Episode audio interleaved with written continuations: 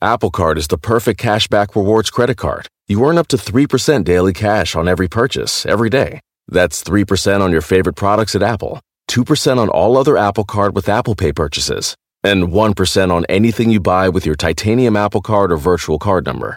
Visit apple.co slash card calculator to see how much you can earn. Apple Card issued by Goldman Sachs Bank USA, Salt Lake City branch, subject to credit approval. Terms apply. Want to learn a new language? And who doesn't? Well, experience immersive lessons from the most trusted language app, Rosetta Stone.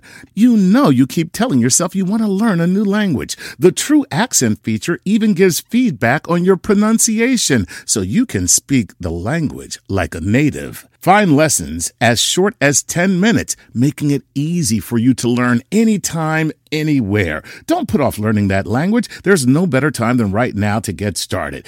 For a very limited time, Star Talk Radio listeners can get Rosetta Stone's lifetime membership for 50% off. That's 50% off unlimited access to 25 language courses for the rest of your life. Redeem your 50% off at rosettastone.com slash startalk today.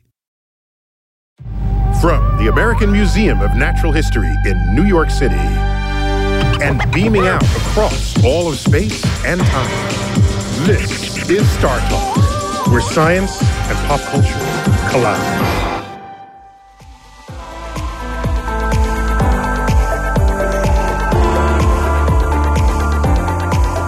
This is Star Talk. I'm your host, Neil deGrasse Tyson, your personal astrophysicist. And today we have a Cosmic Queries edition from our portfolio of Let's Make America Smart Again. Love those. Wise up, America. The topic today vaccines. And we have one of the world's most knowledgeable people on the intersection of vaccines and the public's reaction to it. Laurie Garrett. Laurie, welcome to Star Talk. Thank you. Thanks for. Uh, we, this is not your first rodeo. Nope. You, you're your third time with us. Yep. I had you for one.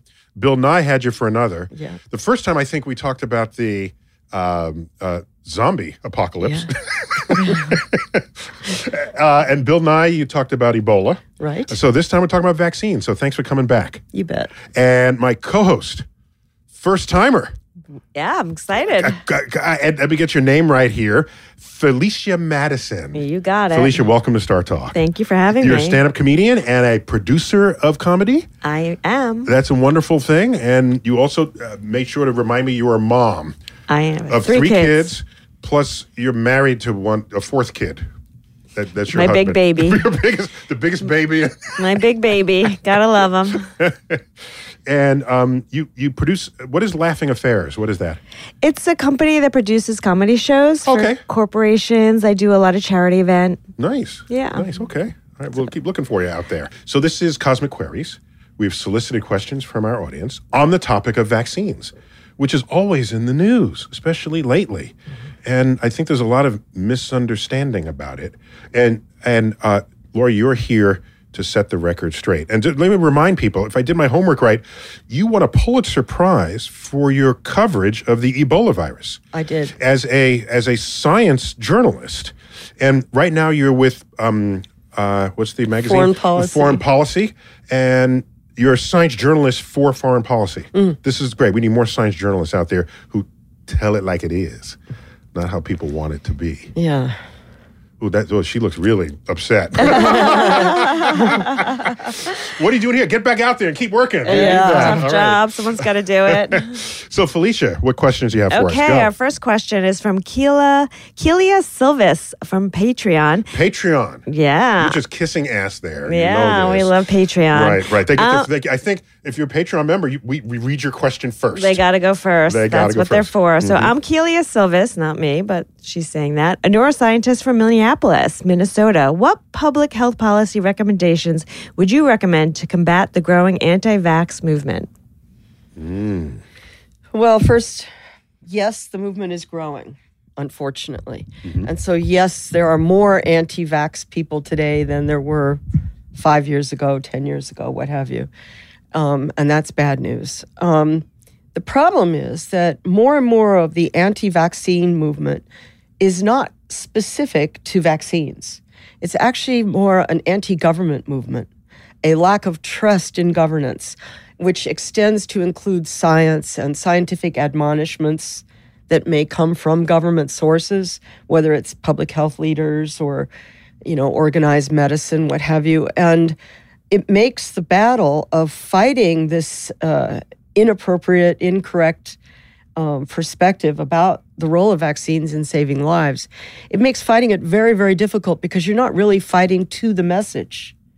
You're fighting to a larger social problem, a larger political problem that very few people in public health are prepared to address. They don't have the skills, they're very uncomfortable with politics, very uncomfortable with talking about, you know, why why for example is the anti-vaccine movement on one side, that would be the sort of Texas, Missouri, deep south side, very tightly linked to Donald Trump and his politics. Whereas the anti vaccine movement on the other side, that would be places like Seattle, Portland, Northern California, very tightly linked to kind of a suspicion of government and drug companies coming from a sort of whole earth catalog place. How do you reconcile those and fight both of them? How do you deal with the fact that in Italy, the Five Star Movement, a decidedly populist, very right wing movement, has taken over the Italian government, and they are, as part of their platform, opposed to all vaccines? How do you deal with the fact that one of the rising right wing populist movements of France has as part of its catalog opposition to vaccines? So, Laurie, we- you're bumming us out here. I know, I'm sorry. The question was, what solutions do you have? and you just said it's worse than we ever thought, and we should just give up. well, if it were I'm, simply. I'm paraphrasing. You just said give up. I know. I well, I didn't, but She did. She, she said eh, give She up. did. She, did. but but but my point is, we had a moment of opportunity maybe ten years ago when opposition was really about dealing with the facts. It was really about addressing specific concerns people had about vaccines. And today it's more and more disconnected from any kind of fact base at all and has more to do with kind of general political suspicions. we're asking you for a solution here. So, I mean, if we do want to address the facts and we do want to get people on board, um, you know, one of the big problems we have to deal with in rich countries like the United States is that most people haven't really seen someone with measles. They haven't really seen a child face diphtheria. They haven't actually seen any of these diseases. And so they've grown very nonchalant about it. And it's easy to get cavalier. We even had uh, uh, Darla Shine, who's the wife of the White House communications director, Bill Shine, who has been tweeting that it's good for you to have measles. You should get your children exposed to all these, and they should get sick with all of them because she, who of course has no medical training, falsely claims that they protect you from cancer.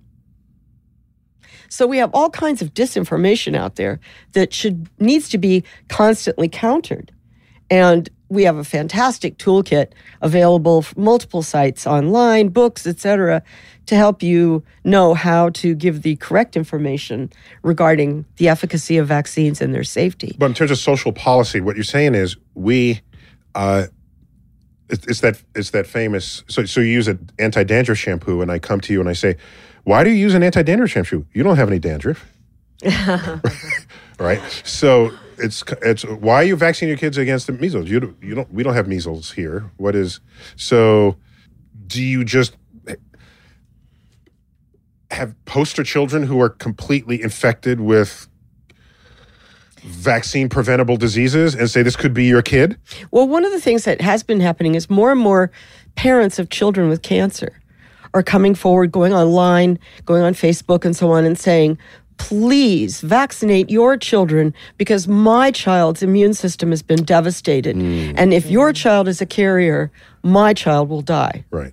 And we have, At that point, it becomes a very serious public health thing because it doesn't affect you alone; it affects other people. That's right, because it's about herd immunity. So mm-hmm. this is the other Herd reason immunity. herd immunity. So this is the other reason that it gets so balled up with politics, because what public health is really saying to the masses out there is, hey, if ninety eight percent of you get a measles vaccine properly and your booster properly, then the good news is the whole society is protected. The herd is immune.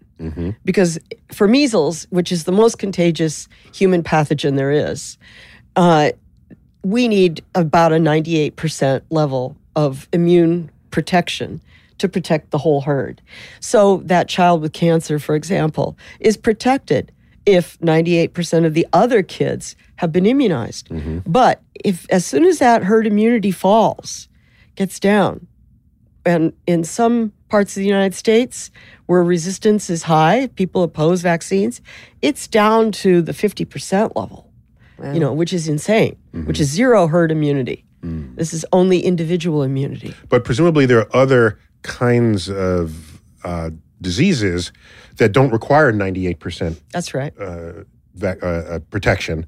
Uh, Influenza. influenza is that 50% protection because it cuts off if if you have half the exposure and these are not people you're necessarily close to you can get through it without catching it Right. is that the, the that's Yeah. how that works It has- That's why it I has- don't get it- the flu vaccine. well, no, there's a th- you should, but that's another story. I figure all my friends are doing it, so I'm not going to get it. So I'm, I'm covered. well, we have we have this I, this concept of reproductive rate, and that has to do with if if you have the flu and you're coughing and you're sick in this room right now, which better not be true, uh, then you odds are statistically would infect three people in this room as a matter of pure statistics. So the reproductive rate is three. If it's measles, the reproductive rate is 15 to 18.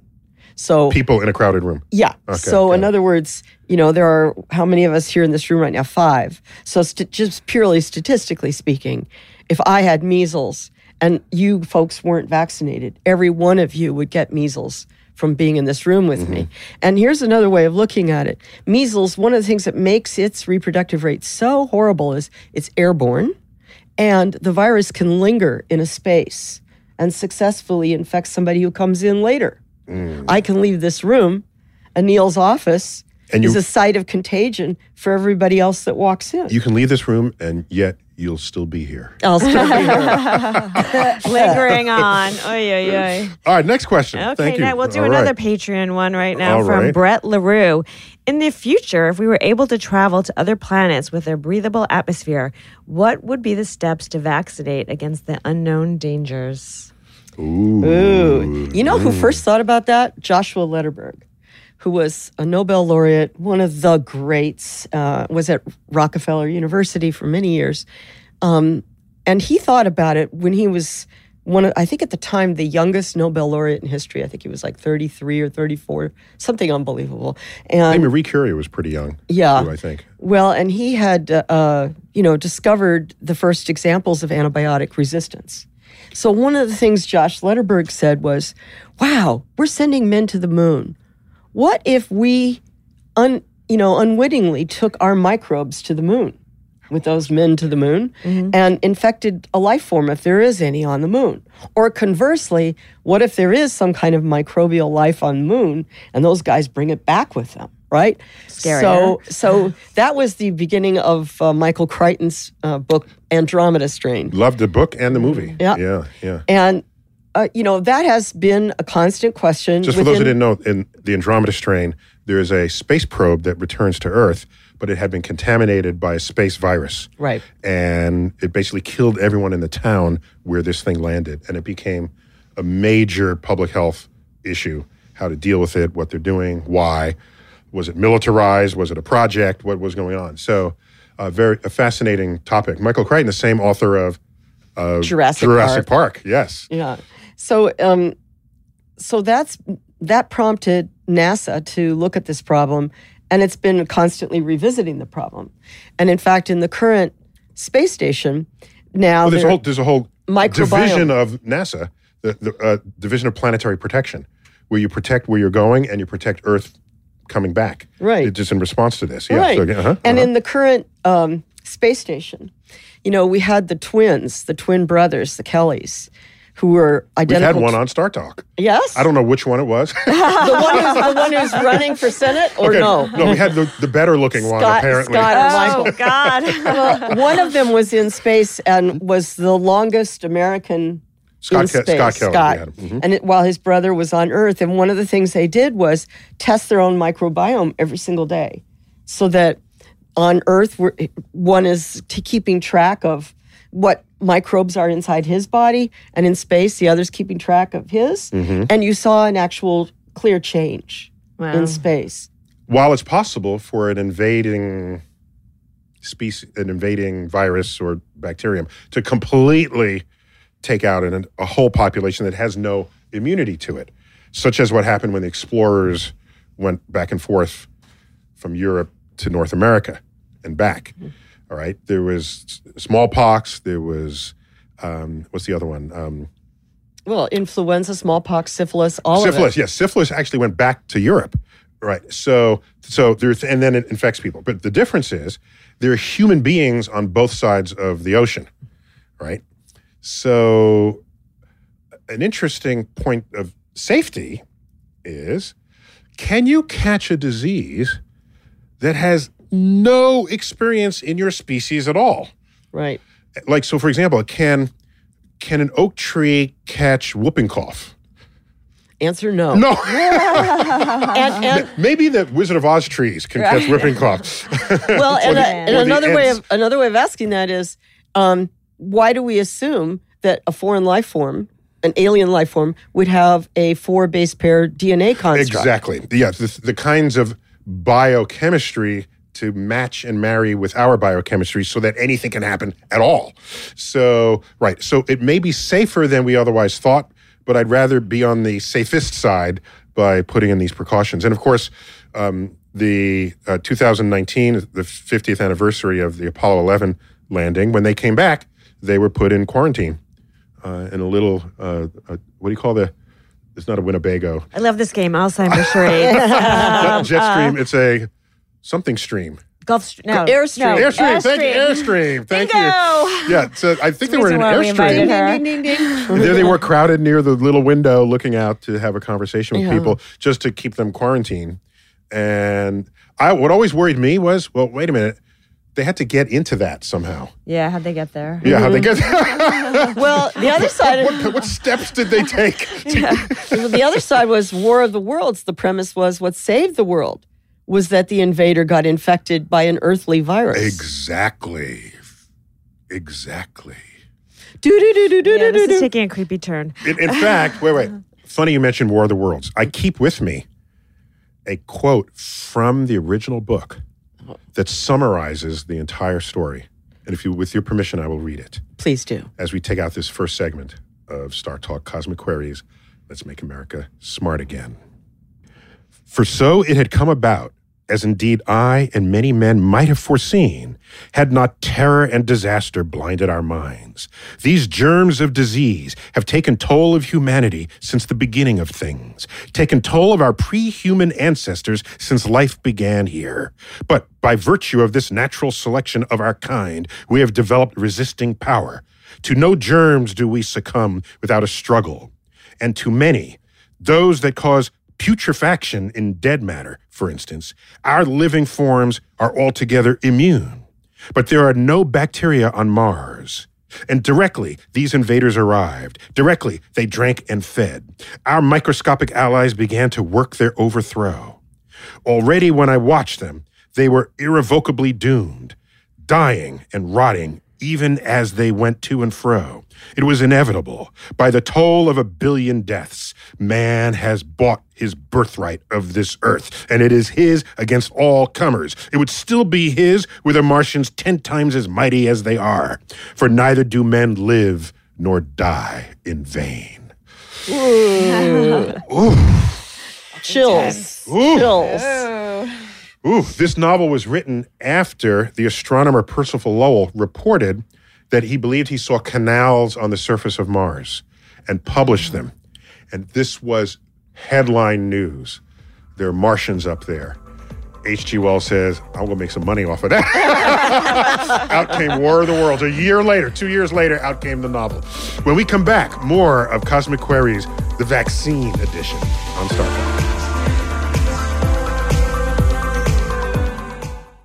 Whether you're a family vacation traveler, business tripper, or long weekend adventurer, Choice Hotels has a stay for any you. And that's good because there are a lot of me's. Choice Hotels has over 7,400 locations and 22 brands, including Comfort Hotels, Radisson Hotels, and Cambria Hotels. Get the best value for your money when you book with Choice Hotels. Cambria Hotels feature locally inspired hotel bars with specialty cocktails and downtown locations in the center of it all. Hey, that's me. Radisson Hotels have flexible workspaces to get the most of your business travel and on site restaurants. That's me too. And at Comfort Hotels, you'll enjoy free hot breakfast with fresh waffles, great pools for the entire family, and spacious rooms. Hey, that's me too. I guess I'm just going to have to stay at all of them. Choice Hotels has a stay for any you. Book direct at choicehotels.com, where travel comes true. In a fast paced world, every day brings new challenges and new opportunities. At Strayer University, we know a thing or two about getting and staying ahead of change. For over 130 years, we've been providing students like you with innovative tools and customized support. So you can find your way forward and always keep striving. Visit strayer.edu to learn more. Strayer University is certified to operate in Virginia by SCHEV and has many campuses, including at 2121 15th Street North in Arlington, Virginia. At Capella University, you'll get support from people who care about your success. From before you enroll to after you graduate, pursue your goals knowing help is available when you need it. Imagine your future differently at capella.edu. This is Star Talk.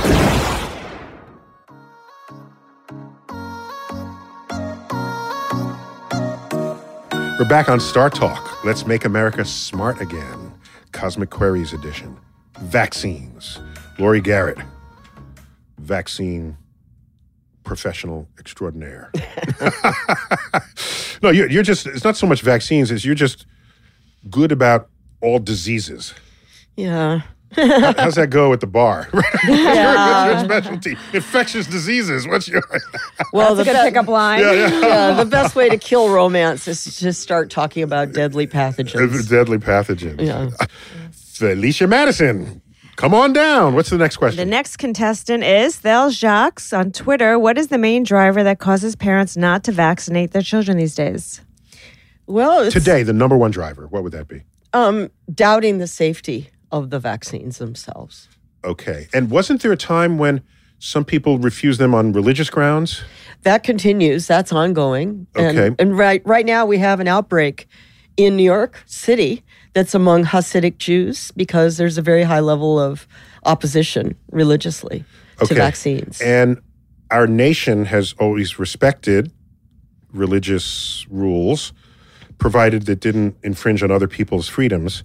So, are they more likely to, is a public health agency more likely to allow a religious person to not vaccine rather than someone who just fears the vaccine? Well, you know, the thing is, the religious objections was like less than 1% of the population. So Oh. that was okay. Mm-hmm. But now 17 states have created a category called philosophical objection. And that means pretty much Any- anybody. a- As the catch basin of any argument you have. yeah. Wow.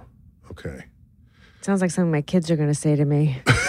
Yeah, mom, I hate shots. no, I'm no, no. philosophically against needles. Yeah, if your kid says I'm philosophically object, it's like that's kind of like you have no rebuttal to that because they've thought about it. They just don't want to go to school.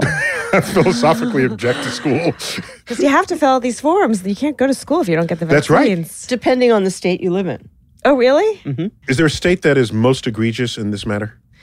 Well, Texas is way up there. Mm. So, state of Washington is way up there, although they're now, because of their current measles outbreak, state of Washington has a bill before the state legislature, supported by the governor, that would eliminate the philosophical objection. So what you're saying is echoing how we started this this show.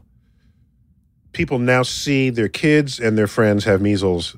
They're more likely to vote differently than if you live in a world with no measles. So, Disneyland, 2014, Mickey Mouse et al., measles. It spreads because of a visitor who's infected and all the not vaccinated people in Disneyland then disperse all over the country. California at that time had philosophical objection possibilities. The state boomerang, the legislature, and the governor all said, okay, we eliminate all this. You can't go to school unless you're vaccinated. Now, California has one of the lowest rates mm. of vaccine preventable disease in the nation. Mm. So it just took a real example. Took a real example. Sounds like you need a better PR campaign. You know, it's You know what you need? You need you need Mr. Measles. Mickey Measles. Mickey Measles, right, right. well, you know, I, I, I mean, just to be sober for a moment, I'm one of the few people that could say, as an American, I've actually held a child in my arms that died of measles in my arms. Ooh. There's very few people in my generation, and certainly in younger generations, that have ever even seen the disease. And doctors today have a hard time diagnosing diphtheria or whooping cough or, uh, you know, even chickenpox. They, they, they just haven't seen them. And it creates a lot of resistance in the public mind. You know, my favorite objection, which I have often heard, is, you know, it's not that I think there's I anything. mean the most laughable objection. No, it's it's the, it's the one that's kind of the in chic vogue at the moment. Okay, is it's not that there's anything specifically some nasty chemical in the vaccine. It's just that they're giving too many vaccines. My children can't take so many. They need to space them out more. They can't, you know. And I always say, look, a baby has only two jobs. Two jobs. One, look at everything and listen to everything to finish the hardwiring of your brain and to learn language and you know what's going on in your world. And the second job, pick everything up and stick it in your mouth, lick it, slobber mm-hmm. all over it, grab another kid, slobber all over them. You're programming your immune system.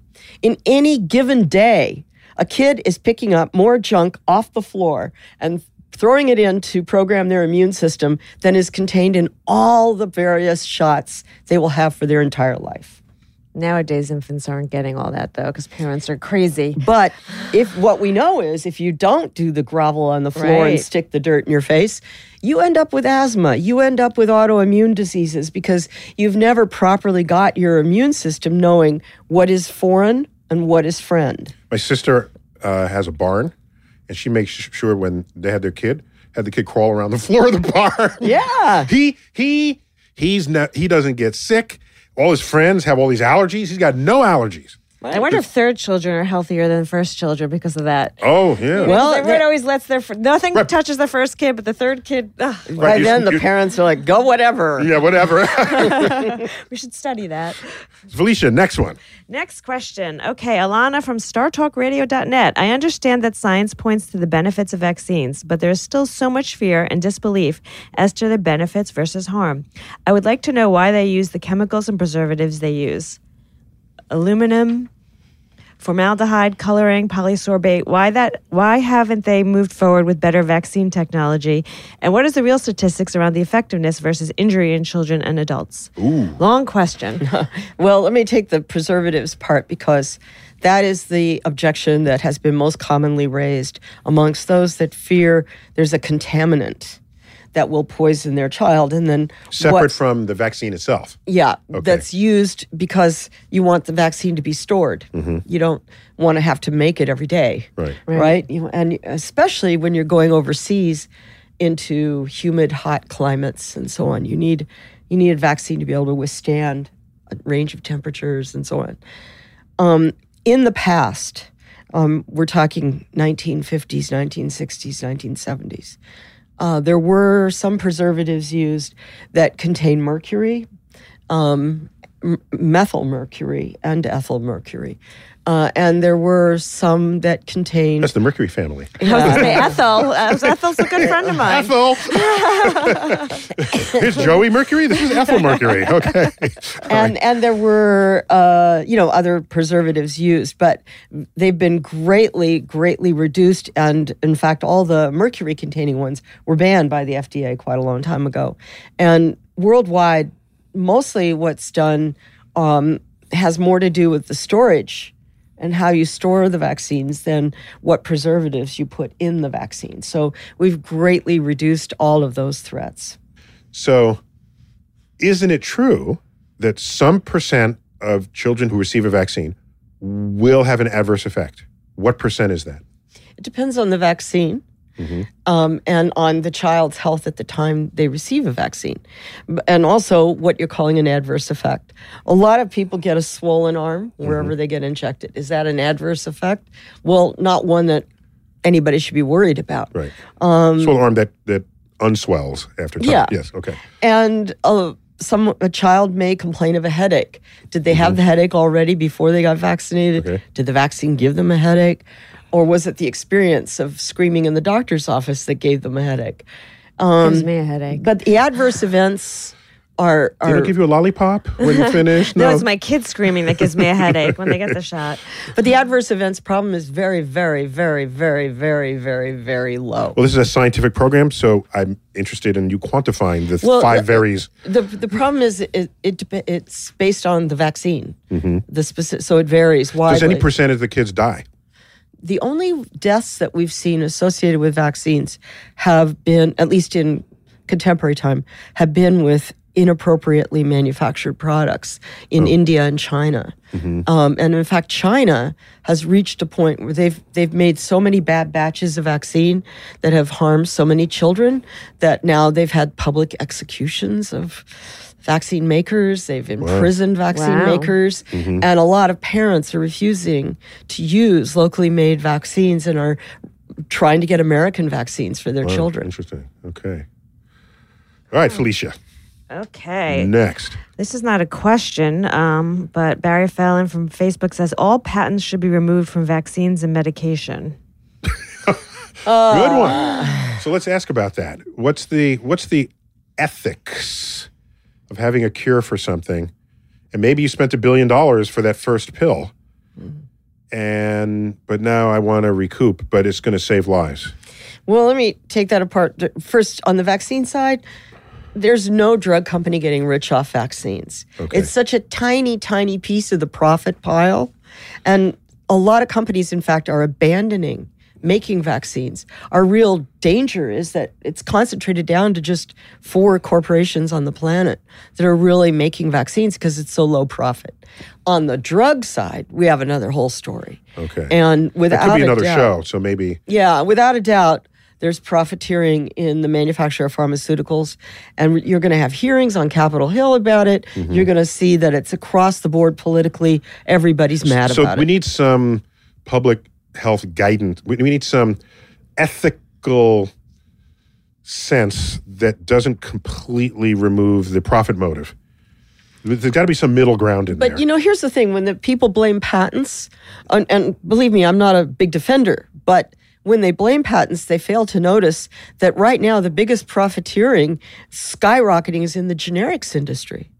You know, you all heard of that fellow Shkreli who's Yeah. now gone to prison. Yeah. Mm-hmm. Well, he was buying up generic manufacturing. It was off patent. All right, Felicia. Okay, this is Give it to me. This is my favorite question. Okay. Okay. It's from Daniel J. Saltzman from uh, Instagram. Can we create a vaccine to eliminate people that are against vaccines? oh. Well, I'll take that as a rhetorical question. Whoa. well, let's let's uh, add that to this one. But from Wilhelmina Van, um, I can't even pronounce her last name. D I J K. Any guesses how you pronounce that? Yick. Yick. Yick. Uh, from Facebook, can science ever undo the damage caused by the anti-vaxxers and their celebrity spokespeople? Well, that's very much like the very first Yeah. question we had in the first uh, segment today, because Well, the first one was asking about policy, but now we're talking about popul- the power of popularity right, as right. a face of a movement. you know, we have a lot of celebrities out there, you know, Jim Carrey and so on, they're anti-vaccine. What we don't have are a lot of very prominent celebrities coming out saying, "Yay, vaccinate your kids!" and let me show you my children. I've had each one of them vaccinated for everything according to doctors' recommendations, and that's a shame. We could really use those voices. Yeah, that's life in general, though. They're always the naysayers. They're never like the positive ones. Let's do this. Let's do this. It's like, let's not do this. yeah, right, right, they're right. always just the complainers. I mean, think about. Do you remember Michele Bachmann? Yeah. hmm She ran for president of the United States. Uh, what three times ago, three rounds ago, and she claimed that the HPV vaccine, which protected you against the virus that causes cervical cancer, uh, that that caused mental retardation. And she said that she, uh, in one of the presidential debates, she claimed she knew someone whose child had become uh, had Mongolism as a result of being vaccinated with HPV. Well, first of all, it's utterly ludicrous that you don't develop uh, trisomy 21, a genetic disease, as a result of a vaccine, and you were administering the vaccine at age 14. So, are you saying that for 14 years she was, you know, without Faking it. trisomy 21? uh, but it, but uh, but it was utterly absurd, and in fact, a lot of the far right opposes the HPV vaccine mainly because there's this crazy idea that if you're protected against a sexually transmissible disease, you'll go out and have more sex. You know, it's mm-hmm. the same crazy notion that said you shouldn't use condoms or promote condoms because then everybody will go out there and have more sex because they have condoms. Mm-hmm. And that's why I'm not getting the What? HPV vaccine. Right. I don't have to go out there and have more sex. And meanwhile, now we go all these years later and we can see all over the world a dramatic decline in cervical cancer. I mean, this vaccine has is the first genuine anti-cancer vaccine on the planet and its efficacy is absolutely I'm getting goosebumps even thinking about it mm. because I've lost I lost a dear friend to cervical cancer. I watched her suffer and die. And if only that vaccine had been available just a few years earlier, she might have been with us today. People are afraid. I was afraid to give my kids the vaccine because you don't know, right? But what are you afraid of? It's new. You don't know the effects of it. Wait, wait, we're going to find out more of what she's afraid of after this break. Okay. Felicia, we want to hear your whole story oh. on Star Talk, Cosmic Queries, the vaccine edition, when we return.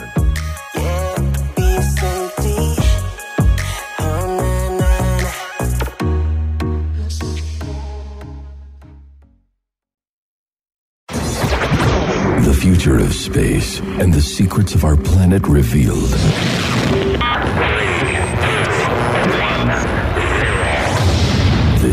Is Star Talk.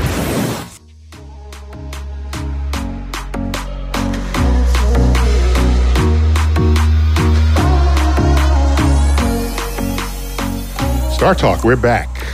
Let's make America smart again. Cosmic Queries, vaccines. Laurie Garrett. Mm. Always good to have you. It's gotta have we gotta have you more. I love it. Excellent. And Felicia, my co-host, first timer. The first timer. Excellent. Been uh, unplugged.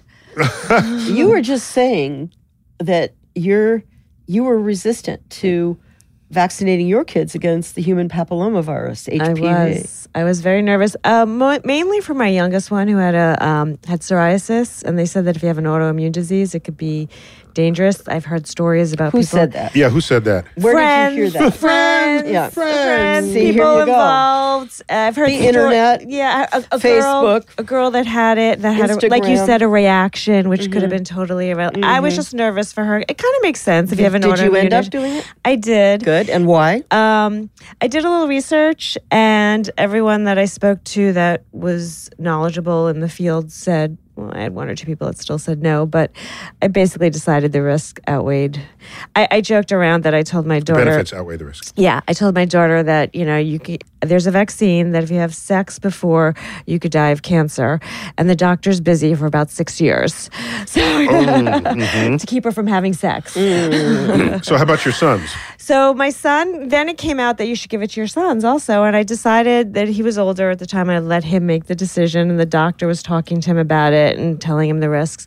And he said it could prevent you from getting giving someone cancer. It could prevent you from getting cancer. He was undecided, and then he said, and and it could prevent you from having um, warts on your balls. He's like, I'll get it.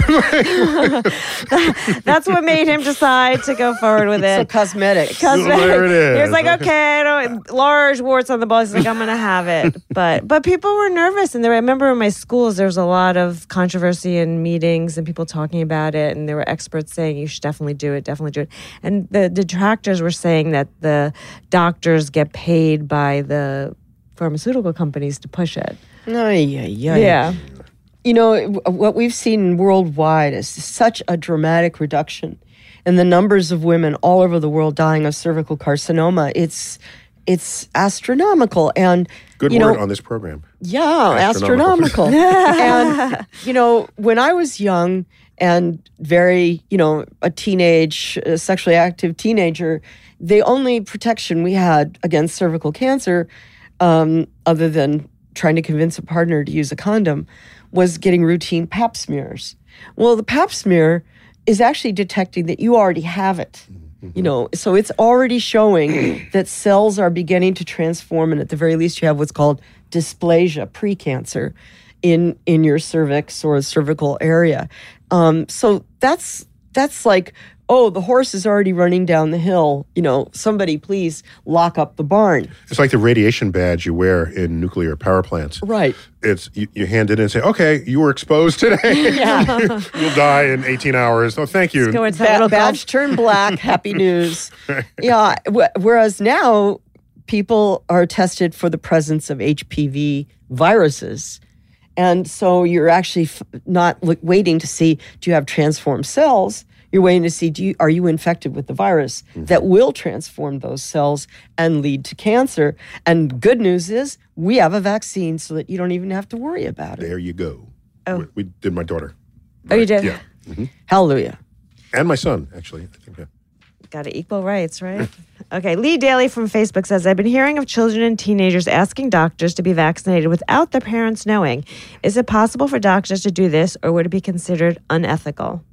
So these are is- presumably they're minors. At this Yeah. And This is a new trend where we only have anecdotal reports of it in various places around the United States and in Europe, uh, but it does seem to be happening, and that is parents who refuse to vaccinate their children at the appropriate ages before age five. Now those kids are growing up, they're about to go off to college where they will be exposed and live in dorm rooms and so on with other kids that potentially could be carriers or they are carriers or they might expose the other kids So these are kids who are more rational than their parents were. more rational than their parents and are uh, going to their pediatrician and saying i want the shots But if they're 12, can a pediatrician do that? no the pedi- pediatrician is going to have to have a long conversation with the parents Okay, so at age 18, can they do it? Yes in most states and in fact in many states at 16 they can do it Okay. it just depends on the state law All right. It's probably too late for many of these kids if their parents are anti vaxxers, right? You know, it's what one of the things I say to parents that express doubts is I say, "Do you really think that when your child is 20 years old and now is ready to has wanderlust and wants to travel and do the thing that kids do in college, travel and go, let's go to Morocco and check out Algeria and Casablanca and blah blah blah. Do you really think they're going to say, "Thanks a lot, mom and dad, for making me vulnerable to every single darn disease I'm going to be exposed to because you refuse to let me get vaccinated?" All right, next one. Okay, this is from JTR Machine from Instagram. What is a measles? What is a measles? That's what he Good said. question. What is- what going- is I'll- measles? I'll, re-ask Measles. the question. When you get the measles, what the hell is going on in your body? Wow, that's a really great question because measles um, is so contagious, and we have so much history that we know a great deal about what it does to the human body. Me- when measles gets in, you inhale it. It very quickly goes through your lungs and into your bloodstream. So it is, you know, almost immediately systemic. But here's the really tricky thing that makes it so hard to conquer it. Uh, you can be infected and have no symptoms for a couple of weeks. Ooh, so you're, you're a carrier. You're a carrier and you don't know it. You're not being a bad person. You just don't know. it's being an awesome virus. It's an awesome virus, Right, right. Because it it takes care of its host for a really long time. Because if, And it- if it killed you instantly, it wouldn't be able to spread itself. Right. Well, that's why Ebola. we why have, we have yet to have a world epidemic of Ebola because you are immediately debilitated. You're mm-hmm. so sick. Mm-hmm. You're not out tromping around. Mm-hmm. Um, and in the case of measles, people. Oh, wait, so it means the the best viruses from a human survival standpoint are the most deadly. they're well the that for a best sentence? the best viruses from their own perspective. No, no, I'm talking about from my perspective. Oh yeah, Hu- super deadly. M- rabies. Rabies. In the absence of vaccine, rabies is 100% deadly to humans. Mm-hmm. to all mammals. Even. Yeah, all Yeah, mammals. Yeah, yeah. So you get exposed, you die, and it's mm-hmm. fast. Mm-hmm. but you're not going to give it to anybody else. Right, because you're dead on the floor. Right. You're, Right, you're right. dead, and you have to bite them. To Oh, and it. you have to bite. Yeah. so you know it's a kind of you have to be vampire you have to be infected and cannibalistic. Right. Okay. God. Um, but it, and okay, so what is measles? So the first symptoms of measles would be very hard to distinguish because it's fever, it's malaise, it's achy muscle, all the stuff that is like, oh, I have the flu. Uh, It's similar. Um, until you get the distinctive red splotches, which is petechia. And this is uh, because your capillaries are responding to the virus. And you get these little tiny red, and then the red splotches join, and then they look like big red, you know, I'm getting all itchy Blobs. listening to you describe this. Yes. I'm examining my body I know. as she's Wait, talking. I think I saw something earlier. I went- Going, you have what's called medical student disease. Is that it? They get As they everything learn study? about it, they start feeling it. Yeah. I'm itching now. Mm. And um, and then at that point, you're feverish and you're down for the count, you know, and you're just going to tough it out. And it really is just is your immune system able to muster a response or not? When I was a child, I had measles, and it was before there were vaccines readily available. I had chickenpox, I had uh, rubella and rubeola. Uh, so I went through the list. And in every Those case, sound like ice cream flavors. Rubelia. and and they were miserable experiences. I mean, anybody that tries to minimize it has just never been around it. Measles. I remember being so delirious that uh, mother would come in to the bedroom, and I wasn't sure it was her or a ghost or some image from somewhere. You know, I uh, she would speak to me and I couldn't hear, and that's another thing that people don't think about. They they look at something like measles and think it's either lethal or not lethal. Well, there's you know the measles used to be the number one cause of profound deafness in America, and a very high percentage of people who get measles will have permanent hearing loss. It also kills brain cells, and a lot of people will find that they are uh, permanently intellectually impaired by having suffered from measles. Wait, but you had measles. Yeah. So I- apparently, I came if, if it okay. created brain damage, Well, maybe so it you, did. you might have had two Pulitzer prizes by now. now you're just an idiot. You only Yeah. got one. I won't get political right now, but there's probably a lot well, I of was a finalist two other times. Okay. And and shingles, like shingles is the everyone's questioning whether to get the shingles vaccine. Oh, get it. I've had shingles. Ooh, ow. I hear it's terrible, Oh, right? my goodness. I'm shingles vaccinated. well, I, I had shingles. I, I was, it was in 1983.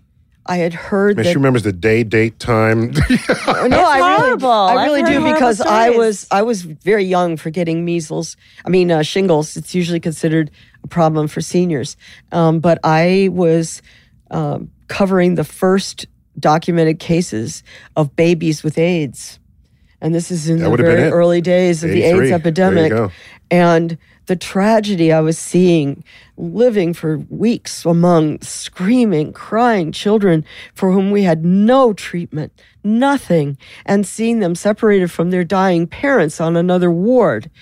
And it was so traumatic. I, I came down with profound shingles and it went right up my spinal cord. And believe me, you do not want shingles. so your immune system was compromised in your emotional state. Yes. There it was. Ooh.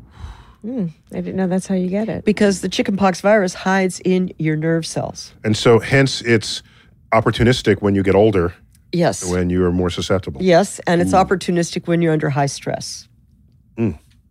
Another reason for me to stay calm. Okay, let's hear All right, from let's do lightning round. Okay, now your answers have to be Really sound short. bites. Okay, But I don't know if the, you can do that. Do you, have, do, do you have this power? I do. We'll be the judge of that. Okay. This is a long question. Felicia, not do go. a long No, you, question? gotta, you gotta pick short. Okay, I, I don't have any short ones left. Okay, Arlene Kundra, the I'll talk answers that have fast. to be short. Okay, Okay, go. StarTalkRadio.net. There's now an AI that can check to see if a baby is autistic at six months old with 96% accuracy. If this AI can predict autism at six months old at a 96% rate, but vaccines aren't given until 12 months old, doesn't this completely kill the notion that vaccines cause autism? Yeah. Yes. There you go. Good, That was quick. Okay, give it That was the, good. This is from Firecat711 uh, That was good. Instagram. That was a soundbite. You- That was you- great. you get- no question about that one. that one. She was no doubt on that. Okay.